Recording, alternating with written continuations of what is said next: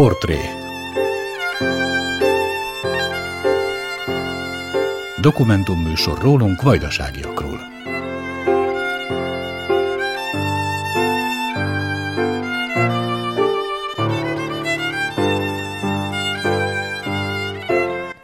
Az utóbbi években szépirodalmi műveivel került a figyelem középpontjába.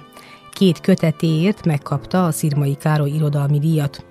A portré vendége jogtudós, író, tanár, politikus, háttértanácsadó, értelmiségi.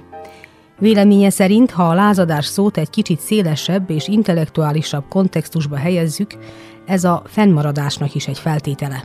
Én Muci Szántó Márta vagyok, a portré vendége pedig Váradi Tibor akadémikus. Váradi Tibor 1939-ben született Nagybecskereken. Az új szimpózión egyik szerkesztője. A jogtudományok doktora címet a Harvardon szerezte. Vendégtanára volt a Cornell és a Berkeley Egyetemnek, valamint kinevezett tanár az Atlantai Emory Egyetemen. 1992. júliusától fél éven át Jugoszlávia igazságügyi minisztere Milan Pánics rövid életű kormányában. Az Atlantai Emory Egyetem és a Közép-Európai Egyetem professzor emeritusa. 2003-tól a Szerb Tudományos és Művészeti Akadémia rendes tagja. Ő vezette azt a jogász csoportot, amely Jugoszláviát, illetve Szerbiát képviselte a Hágai Nemzetközi Bíróságon a perek hatáskört vitató szakaszában.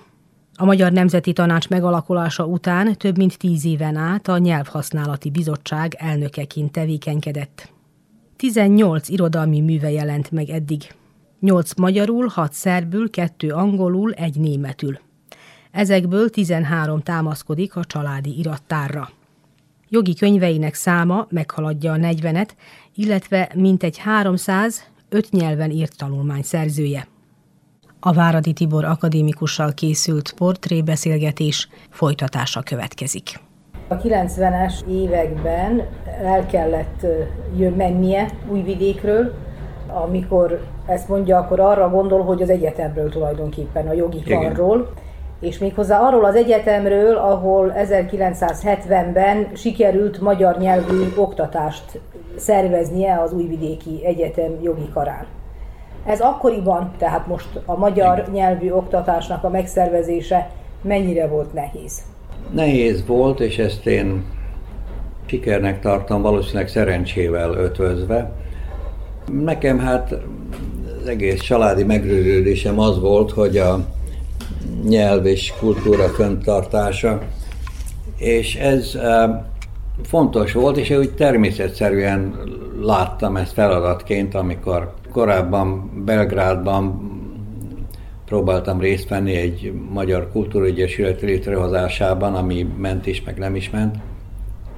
És akkor itt is ezt én egy, egy célnak láttam, és ebben igyekeztem, ami egy külön szerencsés körülmény volt, és ezt több helyen le is írtam, az, hogy a, a valahol az 50-es évek elején a, az fölvett ügyvédjelöltnek egy Nikola Vorgics nevű embert, aki akit nem akartak sehol sem máshogy fölvenni, mert azzal vádolták, egy rövid ideig börtönben is volt, hogy tájékoztató iradás, hogy sztálinista, ami egy hülyeség volt, de hát nem ő volt az egyedüli, akit alaptalanul ítéltek el. Aztán szabadon engedték, és neki kellett volna még egy vagy másfél évet gyakornokként tölteni, hogy ügyvédi vizsgát tehessen, de senki se vette föl, bíróság se vette föl gyakornoknak, az apám fölvette, és nálunk volt, és össze is barátkoztunk. Aztán később visszatért a pártba, komoly tanulmányokat is írt, ledoktorált, docens lett az újvidéki jogi karon, és amikor 70-es évek elejére kerültünk, ő volt a dékán. És ő nagyon-nagyon sokat segített abban, hogy én... Tehát szükség volt egy ilyen személyre már akkor is, tehát egy Abszolút. egy támogatásra. Abszolút, abszolút. Enélkül kérdés, hogy lehetett Enélkül nagyon nagy kérdés, hogy ment volna. Nagyon nagy kérdés. Volt egy-két nagyon nyitottan gondolkodású szerb kollega, akik támogatták. Volt jó néhány kollega, akik ezt ellenezték. Láttam akkor azt is, hogy a kisebbségi jogokkal való szembenézésnek az egyik technikája a kisebbségi igények felfelé hamosítása, mert az egyik kollega egy párt értekezleten, én akkor nem voltam ottan pártag, nem vettem részt, de egy párt értekezleten azt mondta, és nekem ezt mások átmondták, hogy a, Váradi a szerb helyet akar magyar oktatást. Hát ez természetesen teljesen elfogadhatatlan lett volna. De akkor láttam, hogy ez a fölfelé hamosítás az igénynek egy mód az igény elvetésére. Létrejött, azután hát az elején nagyon szerény számmal, de aztán sikerült fölvenni több magyar oktatót, úgyhogy eljutottunk egy tisztességes részoktatásig, és a magyar szaknyelvet, azt a magyar lektorátus, és ment egy darabig egy Hokrezső, aztán egy, egy ideig a Fehér Kálmán volt a lektor. De sajnos ma már nincsen magyar nyelvű oktatás az újvidéki jogi karon. Ugye pereskedés is volt, meg politikai nyomásgyakorlás, de ezt nem sikerült megtartani. Igen. Lehetett volna mégis, vagy hogy látja valamit tenni? Nagyon nehéz, én ez magának is nehéz lehet egyáltalán ezzel ez, a dologgal dolog, szembesülni, föltételezem, hogy, hogy ennek nem marad, ez aminek maga volt a kezdeményezője, és azért ez egy működő dolog a, volt. Most már itt van az is, hogy a, a magyarul beszélő diákok száma is drámaian csökkent. Az, hogy magyar oktató, azt hiszem pillanatilag egy van az újvidéki jogi karon, ez másképp is lehet lett volna, mert azért valószínűleg fel lehetett volna egy kis igyekvéssel a másokat is venni. Szóval itt, is az, itt is a személyeken múlik tulajdonképpen. Itt is ezen múlott, e, nem? Azon, hogy megváltozott a struktúrája a ezen jogi is, ezen is egyetem múlik. vezetőségének. Kisebbség érdekek megvalósításában persze mindig súlya van a közhangolatnak, de, de a konkrét közösségen belüli embereknek és lépéseknek és ügyességeknek és ügyetlenségeknek szintén van súlya.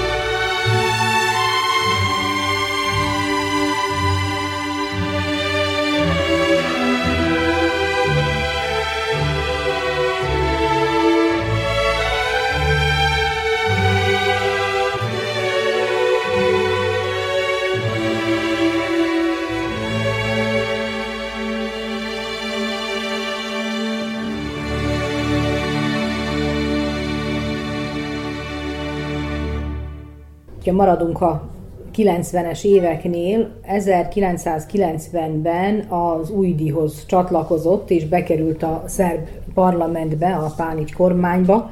Igen. Miért vállalt szerepet a politikában? Miért érezte pontosan akkor, hogy most van az a pillanat, amikor ön is szerepet vállal? Ezt lehet, hogy akkor jobban tudtam, de, de um, hadd próbáljam rekonstruálni.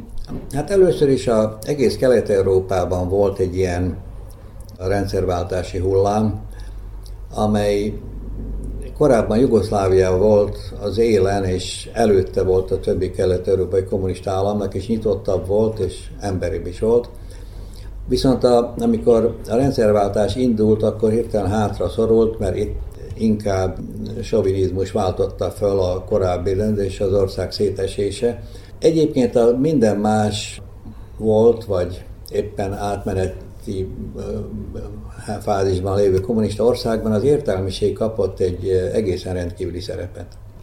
És az OID az egy eredetileg nem csak szerb, hanem jugoszláv mozgalom volt, és volt egy ilyen értelmiségi álom, hogy most valamiképpen a, a rendszerváltást egy értelmiség próbálja megvalósítani. És ez így is volt Magyarországon is, a, nem voltak egy véleményen, de az Antal József is és a Gönc is értelmiségiek voltak, és mások is, és Lengyelországban, és Csehszlovákiában, és aztán Csehországban. Úgyhogy valamiképpen természetesnek éreztem ehhez a hullámhoz csatlakozni, és akkor hát az újdin belül voltak olyan álmok is, hogy ez lehet most a politikai főerő.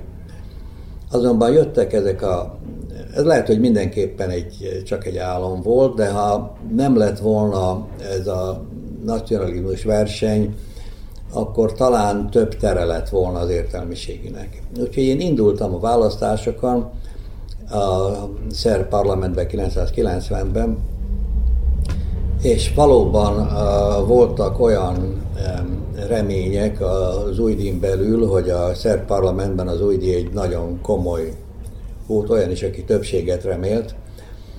Aztán végén az lett az eredmény, hogy a 250 tagú parlamentből egy új tag volt, és ez voltam én, és engem sem azt hiszem a, az újdi eszmély miatt, hanem azért választottak, mert Becskereken egy ismert név, nevem volt.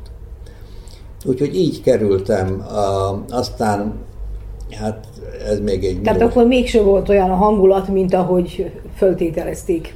Nem, nem, nem, nem, nem, nem, egyáltalán nem, nem volt volt. meg arra a pillanat, nem, hogy igenis az, az értelmiségi... a, a, egy értelmiségi szerepnyerést, mert a 90-es évek elején az értelmiségnek Kelet-Európában nagyobb szerepe lett, mint Nyugat-Európában. De Jugoszláviában ez nem, nem következett be. Talán 2000. október 5-e után valamennyire, Úgyhogy akkor én így kerültem a parlamentbe, de ezt nem tartottam egy igazán állandó dolognak, úgyhogy 91-ben már elmentem a Berkeley-re tanítani, és 92-ben is tanítottam Amerikában. És akkor jött ez az egész különös dolog, a, ma is úgy tudjuk, de nem olvashatjuk sehol egészen megbízhatóan, hogy a Milosevicsnek volt valami egyessége a nyugattal, hogy nem próbálják megsemmisíteni, és ezzel szemben ő egy szakértői kormányt enged jugoszláv szinten. Jugoszlávia akkor már csak Szerbia és Montenegro volt. És akkor jött ez az amerikai businessman, a Pánics, akivel amikor először beszéltünk, akkor három mondat után ő átváltott szerbről angolra, mert mondta, hogy ő szerbül már nem igazán tud. Tiszta szerb családból származott. És akkor volt ez a valódi hatalom nélküli miniszterség, de hát ennyi, tehát az én kapcsolatom a politikával volt valami szerepem, de ez ott volt a látszat szerepnek a határán. Igen, mert ott akkor a kormányban is szerepet vállalt. Hát én voltam az igazsági miniszter a, a Pánics kormányban, a de ennek akkor lett volna tartalma, ha, mert ebben a, a 92-ben a, a jugoszláv parlament egy tisztán Milosevic parlament volt. Minket nem azért választottak, mert minket akart a parlament, hanem volt valami egyesség, vagy a szakértői kormány, És ez az egész akkor vált volna valóságá, ha 92. decemberében a választásokon a Pán is le, legyőzi a Milosevic-et. És erre volt valami remény, a Pánics viszonylag jól szerepelt, annak ellenére, hogy média hát százszázalékban Pánics ellen volt, és a koszovai albánok eljönnek szavazni, akkor a Pánics nyert volna. De nem szavaztak.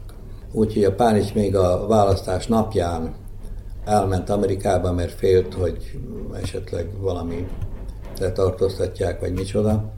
Én még itt voltam karácsonykor, és aztán elmentem a Cornellre tanítani.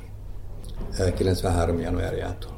Ami kicsit különös volt azért is, mert formálisan én az új kormány csak 93. márciusában alakult meg, úgyhogy én a miniszterségem utolsó hónapjait a Cornellen tanítva töltöttem. Nem is volt itt?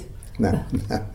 Nem, de hát akkor már semmi esély nem igen, volt. Nem, volt. nem is lehetett semmit tenni igen, igen, igen, tulajdonképpen. Igen. Úgyhogy akkor már csak egy Milosevic kormányhoz lehetett volna csatlakozni, amire eszemágában nem volt. Akkor én a formálisan is ott fejeztem be a, a miniszterséget.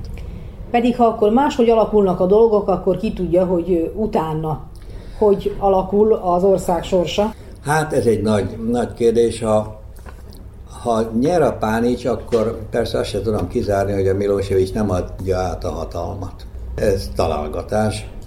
Ha nyer a Pánics, hát ez 92. decemberében volt, rengeteg borzalom történt utána, Srebrenica is. Lehet, hogy ez mind kimaradt volna a történelemből.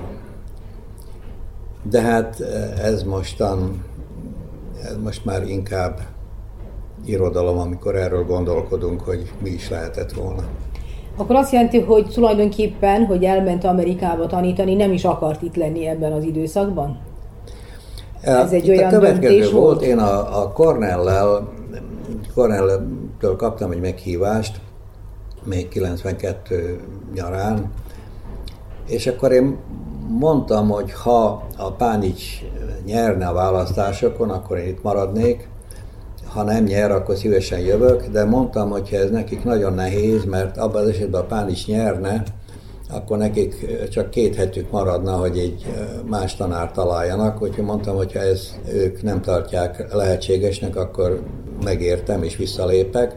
De mondták, hogy nem, ennek ellenére föntartották a, a, a javaslatot.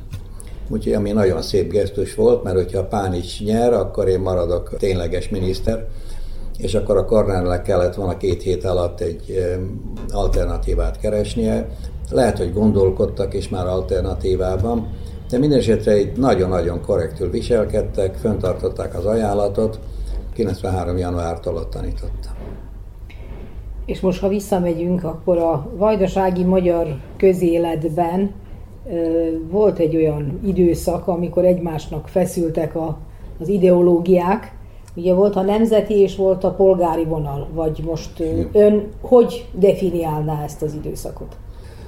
Nem volt egyszerű ezt megfogalmazni, hogyan is kellene kisebbségi jogokért kiállni, és bennem egy talán inkább ügyvédi megrögződés volt, és az ügyvédi megrögződésnek az a lényege, hogy el akarunk valamit érni, akkor az érveket nem az ügyfél felé, hanem a döntéshozó felé kell irányítani. Én emlékszem egy becskereki esetre, amikor egy ügyvéd, akit az ügyfele imádott, de a kollégák rossz ügyvédnek tartottak, asszonyt védett, akit a férje azzal vádolt, hogy megcsalta őt. A feleség ügyvédje azzal érvelt a bíróság előtt, hogy ez lehetetlen, mert a Snezsanánál becsületesebb asszony nincs a városban. Hát ez a Snezsanának rettenetesen tetszett, de a bíróság számára ez nem volt egy igazán elfogadható dolog, egy igazi ügyvéd úgy értvelt volna, hogy mivel vádolják konkrétan ezt Nezsanát, meg hogy mikor lépett félre, kivel, hogyan, ki látta, ki bizonyítja, és akkor ezt aztán cáfolni, úgyhogy ez lett volna egy, egy ügyvédi érv, de ez az ügyvéd, ő a, az ügyfele felé irányította az érveit, és az ügyfele imádta ezért, de nem volt sikeres. Na most én úgy láttam, hogy a magyar kisebbségi igényeket valamiképpen nem úgy kell megfogalmazni, hogy tetszen a magyar kisebbségnek, hanem hogy elfogadhatóak legyenek. Persze egy kisebbségi párt, amikor indult, akkor zömmel úgy indult, hogy hát egészen irreális ígéreteket is, is tett. Viszont hadd tegyem hozzá, hogy ha bár az érdekvédelemben, amikor indult a VMDK, tényleg nem volt sikeres, tudatébresztésben volt sikere. Úgyhogy itten voltak eredmények, és ezek sem elhanyagolhatóak.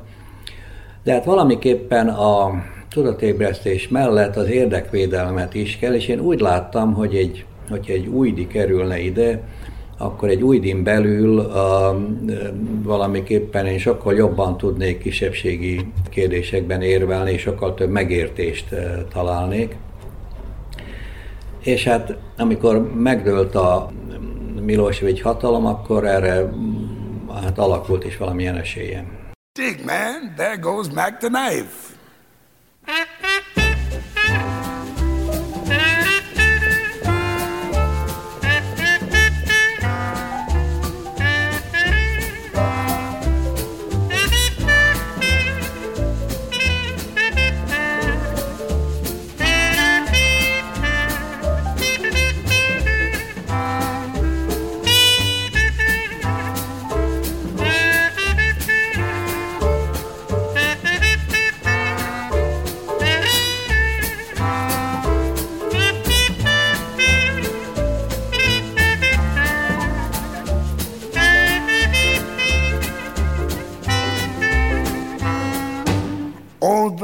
Shark has pretty teeth, dear, and he shows them a pearly white.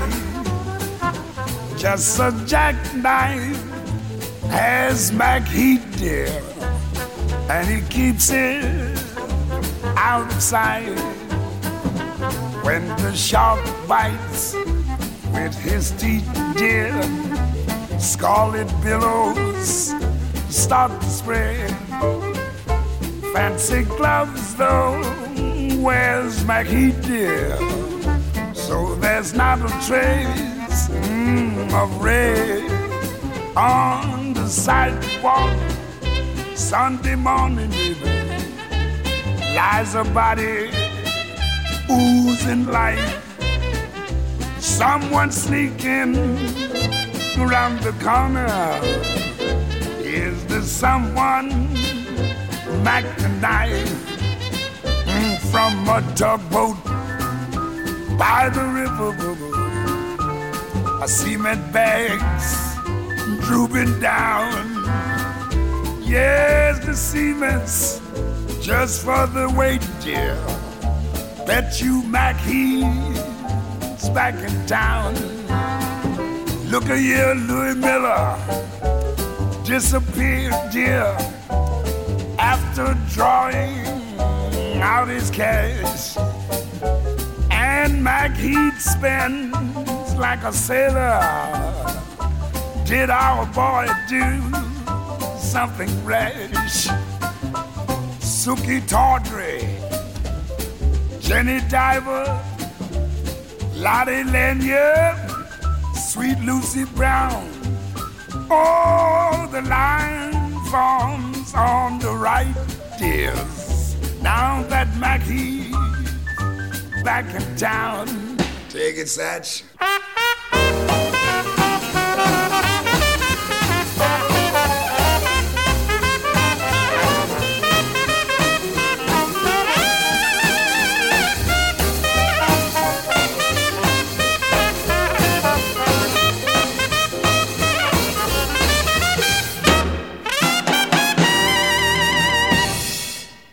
...2000-ben, amikor megbukott a Milosevic, akkor a Kostunica felajánlotta önnek az igazságügyminiszteri posztot. Így van, így van, és akkor ez igazi, valódi igazságügyminiszteri poszt lett volna, de akkor hát szembesültem is akkor azzal, hogy akkor ez egy tényleges politikai pályafutásra való átlépés és átváltás lett volna, és úgy láttam, hogy ezt mégsem kívánom hogy ezt mégsem kívánom. Úgyhogy némi habozás után, de ezt, ezt nem fogadtam, mert úgy láttam, hogy a, hát a jogi szakmai pályám az számomra vonzóbb. És aztán viszont elfogadtam a, azt a javaslatot, hogy jogászként védjem Jugoszláviát a Hágai Nemzetközi Bíróság előtt. Miért? Én úgy láttam, hogy ezek a perek valóban rossz nem vannak. Annak semmi kétsége nincsen, hogy a háborúk alatt borzalmas bünteteket követtek el, és ebben a nagyon sok szerb által elkövetett büntet volt, ez, ez, ez kétségtelen és az egyéni felelősséget azt sohasem vitattam, és helyesnek tartom, és fontos, hogy feleljenek, akik gazteteket követtek el. Viszont a, az államok közötti perben a képlet sokkal bonyolultabb. Vegyük például Boszniát. A Srebrenicát a boszniai szerb köztársaság hadserege követte el a Mládicsék. Segítette Milosevic is, ha nem Srebrenicában, de korábban. Tehát ezt a boszniai szerb köztársaság, a Mladic Karadzsics, ők követték el, egy köztégy generális vezette. Na most a természetes az, hogy um, egy perben ők a tettes oldalán álljanak. De az államok közötti perben nem ott álltak. Mert a felperes Bosznia volt, és Boszniának része a szerb köztársaság is. Tehát azok, akik elkövették a szrebrenicai népírtást, azok az áldozat oldalán voltak a perben, mi vajdasági magyarok a tettes oldalán. Igen. Úgyhogy én úgy láttam, hogy ez a kollektív felelősség az államok közötti perben nem egy, egy egészséges, nem egy normális e, simpár. Ezt próbáltam valamiképpen tudatosítani is. Tehát nem arról van szó, hogy a Mladic és a Karadzsics azok nem bűnösök, és nem kell őket elítélni, de vajon Szerbiát kell elítélni, és egész Bosznia-Hercegovina, amikor a, a felperes, ez volt egy. Uh-huh. Tehát egészen másképpen alakultak a perben lévő felek, mint a hadban lévő felek. Mert a hadban lévő felek azok szerbek, horvátok, muzulmánok. Itten egészen más volt. Úgyhogy én úgy éreztem, hogy ezekben a perekben a kollektív felelősség az nem egy, nem egy hanem az egyéni felelősségre kell, kell összpontosítani. De Személy... ezért kapcsolódott be Ezért kapcsolódtam, mert úgy láttam, hogy ez erkölcsileg is egy védhető dolog, nem csak jogászként persze az ember, jogászok nem csak olyasmihez csatlakoznak, amihez erkölcsileg hinnek, de ez fontos volt. Én úgy láttam, hogy ez erkölcsileg sincsen jó, jó sinen, csak a köztudatban egy kicsit összemosódik, hogy Szerebrenica borzalma, akkor minden, ami ezzel szemben áll. Viszont itten az volt, hogy akik a perben álló felek, azok nem azok voltak, akik a, a népírtásban álltak egymással szemben, a végén nem ítélték el Szerbiát a, a népírtásért. Én a perekben a joghatóság, illetve az illetékességi fázisban vettem részt. Viszont ha térünk ide vissza a kisebbségi ügyekre, az, hogy én akkor Szerbiát képviseltem ezekben a perekben, hát ennek ez persze hozzájárult ahhoz, hogy a kisebbségi törvényről szóló vitában hát valamivel több súlya volt az érveimnek. Sikerült megalapozni a kisebbségi jogokat? Két törvény született, a, először a nem, kisebbségek jogairól szóló törvény, utána a nemzeti tanácsokról szóló törvény, és mind a kettő hosszú vita és nagyon különböző álláspontok voltak, de nagyon fontosnak tartom, hogy ebben az időben a Milosevic leváltás utáni első időben olyan emberek is, mint Kostonica, aztán korábban Gyingyics, mások, ezek valamiképpen az értelmiségi voltokat is igyekeztek bizonyítani. Kostonicának nagyon kemény, erős szerb nemzeti érzelmei voltak, de ő azt is akarta mutatni, hogy egy, egy igazi szerb az a kisebbségi jogok felé is mutat érdeklődést. Mert ő büszke volt arra, hogy szerb, és a szerb büszkeségébe ez is, ez is beletartozott. És én is persze úgy ér, igyekeztem érvelni, hogy nem úgy, hogy mi magyarok egy nagyobb nép vagyunk, mint a szerbek, hanem úgy, hogy, hogy ez a valóban a, ez a szerb nemzet büszkeséget is bizonyítja. És ez azt hiszem, hogy így is van, mint ahogy az is, hogyha Magyarországon vannak kisebbségi jogok, ez azt hiszem, hogy a magyar tekintélyt és becsületet is bizonyítja.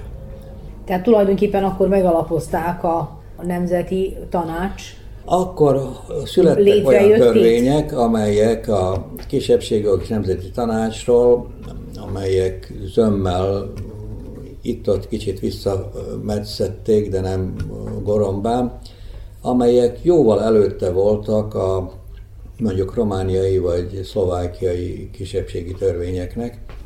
Úgyhogy ez akkor egy, egy eredmény volt, de ez mondom abban a fordulatban volt, amikor a, egy darabig az értelmiségnek is nagyobb szerepe volt. Az én személyes érvelésemhez hozzájárult az, hogy Jugoszláviát képviseltem, más értelmiségek is részt vettek, magyarok is, szerbek is, mások is. Úgyhogy azt hiszem, hogy ez nem akarok mindent idealizálni, de egy, egy szép szintű dolog, ami akkor alakult. Ma hogy látja a vajdasági magyar, vagy a kisebbségi jogokat Szerbiában? Nehéz lenne. Korábban kicsit közelebbről figyeltem az eseményeket, hogy feliratok kérdése ez az. Azt hiszem, hogy nem tudnék egy igazán felelősségteljes, komoly választ adni. A, hát sok mindenben nagyon-nagyon hát negatív irányban van ráhatása az, hogy fogyunk. Amikor én Becskereken középiskolába jártam, akkor félmillió magyar volt Vajdaságban. Most várjuk a, a népszámlálásnak az eredményét, de valószínűleg 200 ezer alatt leszünk. Úgyhogy ez egy, ez egy fontos dolog. Amit én nagyon fontosnak tartanék az az, hogy a kisebbségi jogok azok sosem egy, hogy is mondjam, az inercia az sose hoz kisebbségi jogokat. Többségi jogokat hozhat az is, hogy semmit se csinálnak, mert természetesen alakul. A kisebbségi jogokért újra-újra kell próbálkozni. És ehhez az újra próbálkozáshoz, ha már ilyen kevesen vagyunk, akkor roppant fontos, hogy, hogy talán egymás között ne próbáljuk kirekeszteni se innen azokat, se onnan ezeket. Tehát, hogyha ez a megmaradt kisebbség értelmiségben mindenkinek olyan szerepe maradna, ami számít, az segítene. Azt mondta egy interjúban, hogy jó azt tudatosítani, hogy a háborús tetteknek következményei vannak, ugye ezt az ex-Jugoszláviával kapcsolatos perek kapcsán mondta. Véleménye szerint az ukrán háborúnak lesznek jogi vonatkozású következményei? Ha valami egész váratlan nem történik, akkor egészen korlátozott. Ami az államok felelősségét illeti, itten valamivel inkább lenne helyes sinen, hogyha Oroszországot perelni, mint akkor, amikor a Vajdaságot és Koszovót is magába tudó akkori Szerbia Perli, az a Bosznia, amihez hozzátartozik Ratko Mladic is, tehát itt kicsit egyszerűbb a képlet. Viszont az államok közötti perekben az egyedüli alap, a jogi alap a népírtás.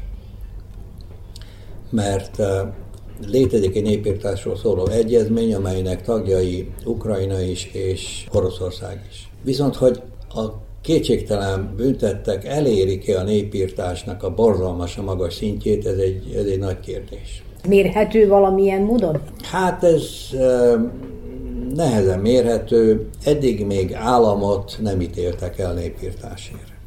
Személyeket esetleg a, a Nürnbergi perben sem, mert Nürnbergben még nem volt érvényben a népírtási egyezmény. Tehát a népírtás fogalma az a Hitler ihlette, de a Hitlerre még nem vonatkozott, mert később hozták meg.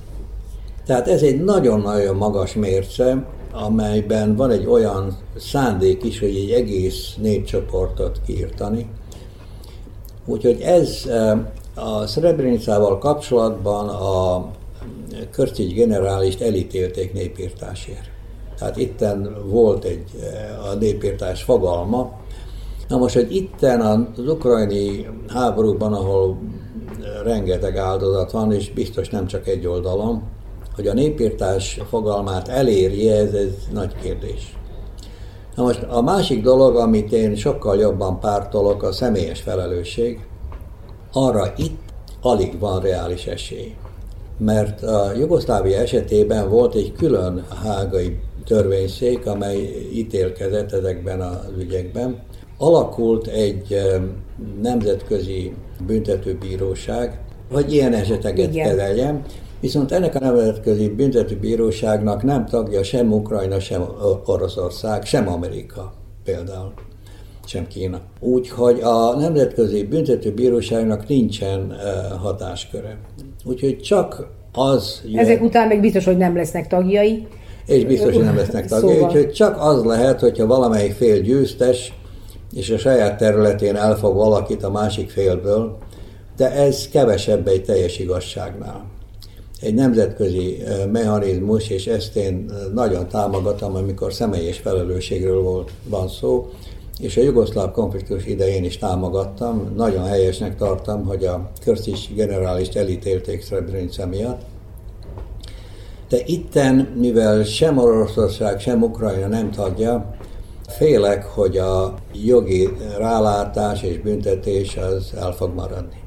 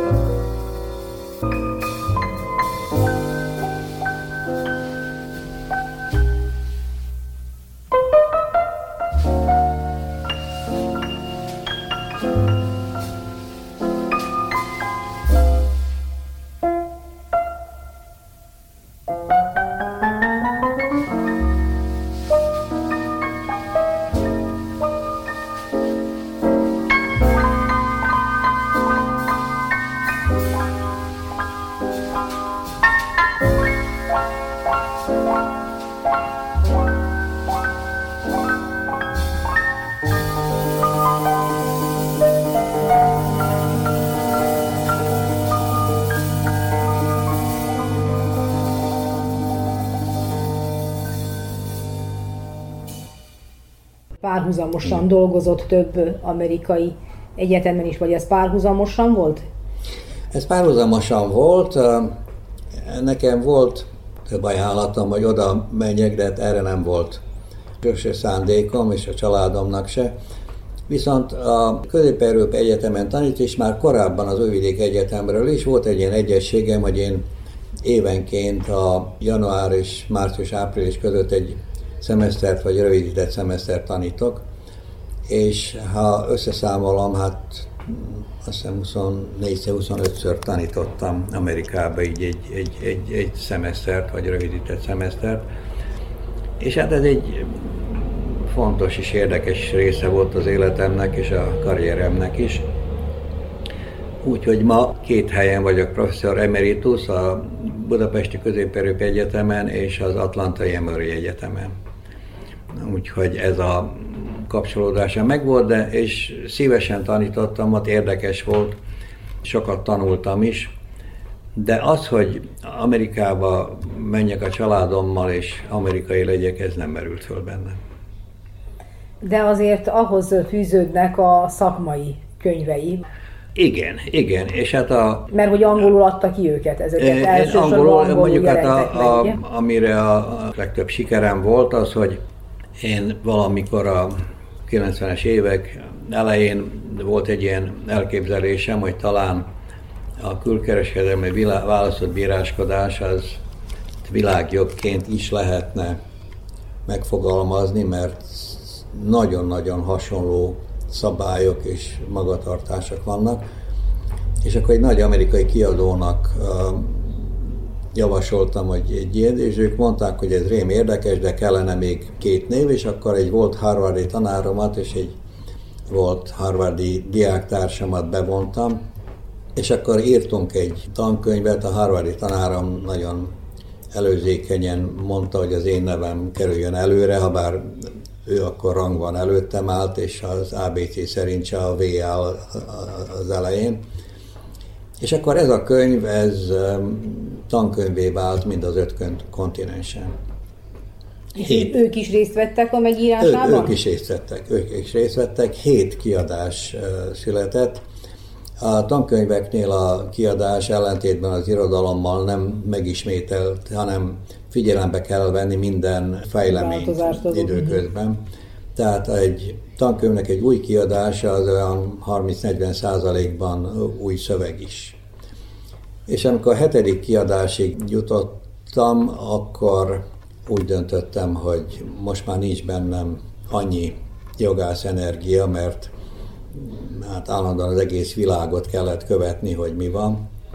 És akkor leálltam a hetedik kiadásnál, és a, a kollégák sem. A, a Harvardi tanár az már korábban hát elhunyt, és kilépett, helyébe egy német lépett, de akkor ők se folytatták, úgy itt leálltunk a hetedik kiadásnál. De ezt használják, ezt a tankönyvet a mai napig, Továbbra is használják, igen. Továbbra is használják, igen. Említette a CEUT, ugye a Közép-Európai Egyetemet, annak is az alapításánál ott volt? Alapításánál nem egészen, de mondjuk a jogi tanszék alapításánál körülbelül akkor alakult a jogi tanszék. 92-ben alakult a CEU, és én 93-ban csatlakoztam. De a jogi tanszék alapításánál ottan, hát talán kicsit túl erős lenne, hogy alapító, de az alapítók között, között voltam. És én itt egy nagyon-nagyon fontos szerepet láttam, engem sokkolt, hogy a rendszerváltás után, hogy milyen hihetetlen naivitás van Kelet-Európában, több mint Jugoszláviában. Több esetben hívtak külföldi befektetésnél, hogy tanácsot adjak, és nagyon sokszor volt az, hogy a amerikai, vagy angol, vagy francia fél egy teljesen elfogadhatatlan szerződési kitételhez azt mondta, de hát ez így szokás, mert ez a piacgazdaság. És erre a magyar, vagy román, vagy cseh, vagy azt mondja, ja, ez a piacgazdaság, akkor aláírom. Uh-huh. És rengeteg előnytelen szerződést fogadtak. És akkor én úgy láttam, hogy a nem eszmeváltás kell, hogy kommunizmus helyett mi most piacgazdasággal, hanem szakmára váltásra van szükség. Uh-huh. Úgyhogy úgy éreztem, hogy eznek is egy szerepe van, és akkor a, itt főleg kelet-európai diákok voltak, és azt hiszem, hogy ennek volt is, volt is valami eredménye.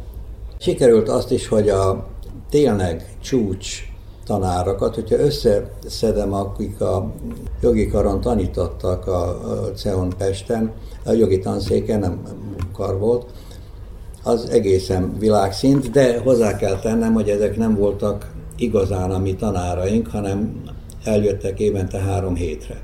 Vendégelőadók vagy Vendégelőadók voltak, tehát sokkal jobban támaszkodtunk vendégelőadókra, és mivel ezek olyan vendégelőadók voltak, akik csillagok voltak a saját egyetemükön, akkor úgy szerveztem a dolgokat, hogy rövidebb tantárgyak legyenek, mert akkor el tudtak jönni minden évben.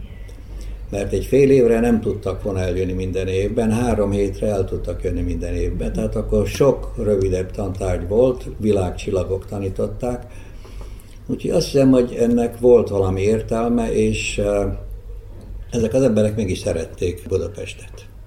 És arra, ami történt jó néhány évvel ezelőtt, hát nem is olyan igen, régen, igen, nem is olyan hát régen ezzel már, az egyetemmel. Nem, akkor én már nyugdíj felé tartottam.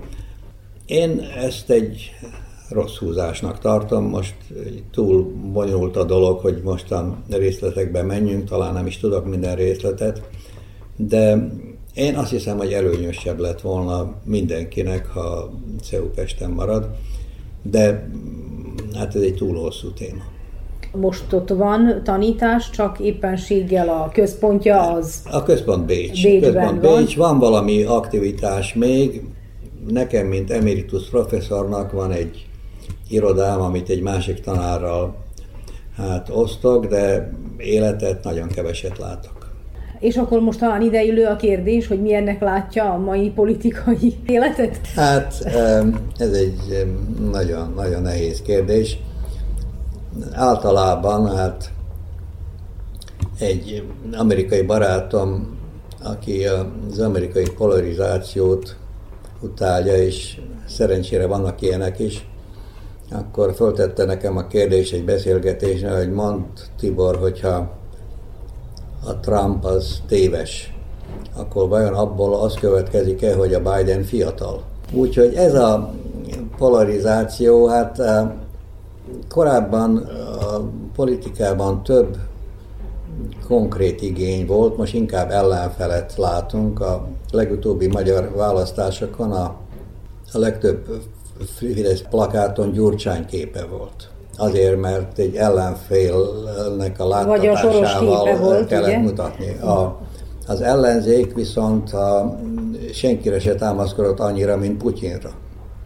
Mert azt bizonyítani, hogy a, a Zorbán az egy Putyin báb, tehát úgyhogy, hogyha nézzük, akkor a Fidesznek az egyik főérve a Gyurcsány volt, az ellenzéknek az egyik főérve a Putyin volt, ez persze kicsit karikírozom igen, igen, ezt a dolgot, de szóval azt akarom mondani, hogy a, és ez nem csak Magyarországon, nem csak Szerbiában van, hogy egyre inkább ellenfél, ellenség látás és láttatás lép a tényleges programok helyébe.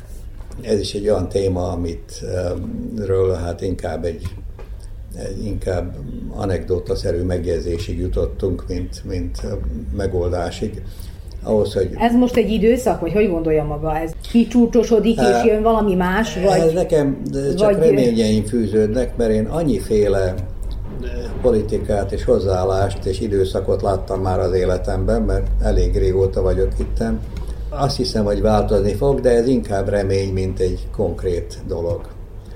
Úgyhogy én remélem, annyi változás volt, és semmi sem maradt meg örökre, úgyhogy talán itt is lesz változás.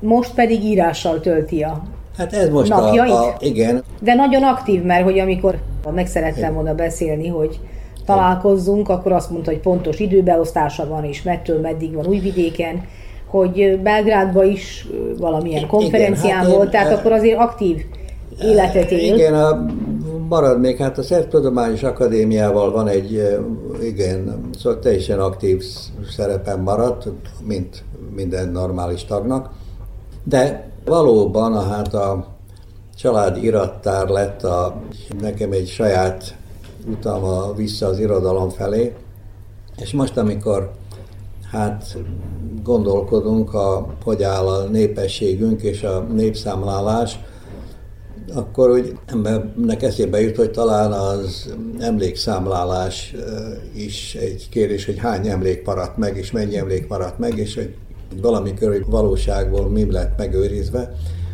És ami különösen érdekes ezekben az iratokban, amelyek valami csoda folytán maradtak fenn 1893-tól 2014-ig működött a családi ügyvédi iroda, hogy a legdurvább és drámaibb időszakoknak is voltak mindennapjai. És ezek a mindennapok a történelemből teljesen kivesztek, és most uh, itten megtalálom. Úgyhogy most éppen nemrég fejeztem be egy írást a Petőfi Brigád egyik tagjáról, és amikor hát én tanultam, akkor a Petőfi Brigádban csak odaadó hős kommunisták, titó barátok voltak.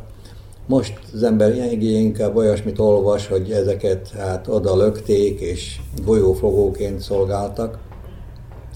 Valószínűleg sokféle volt, és akkor végre találtam egy konkrét embert, egy Sándort, aki tordai, aki azért ment a Petőfi brigádba, mert ott hagyta a Rozi.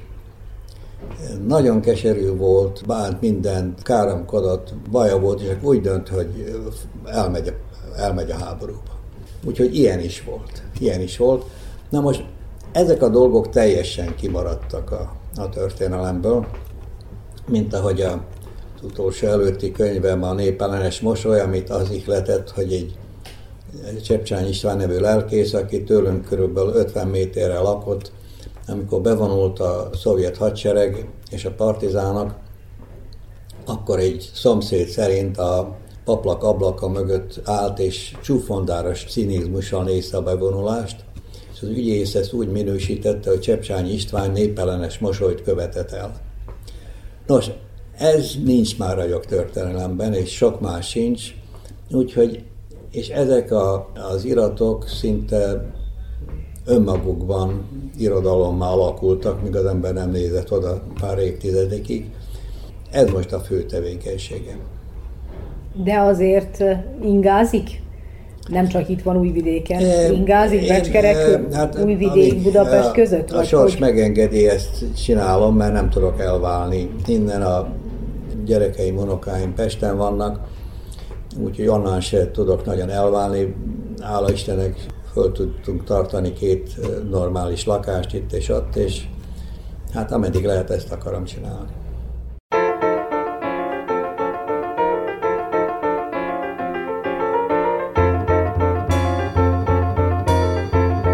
A Váradi Tibor akadémikussal készült portrébeszélgetés második befejező részét hallották, a figyelmüket megköszöni Muci Szántó Márta szerkesztő.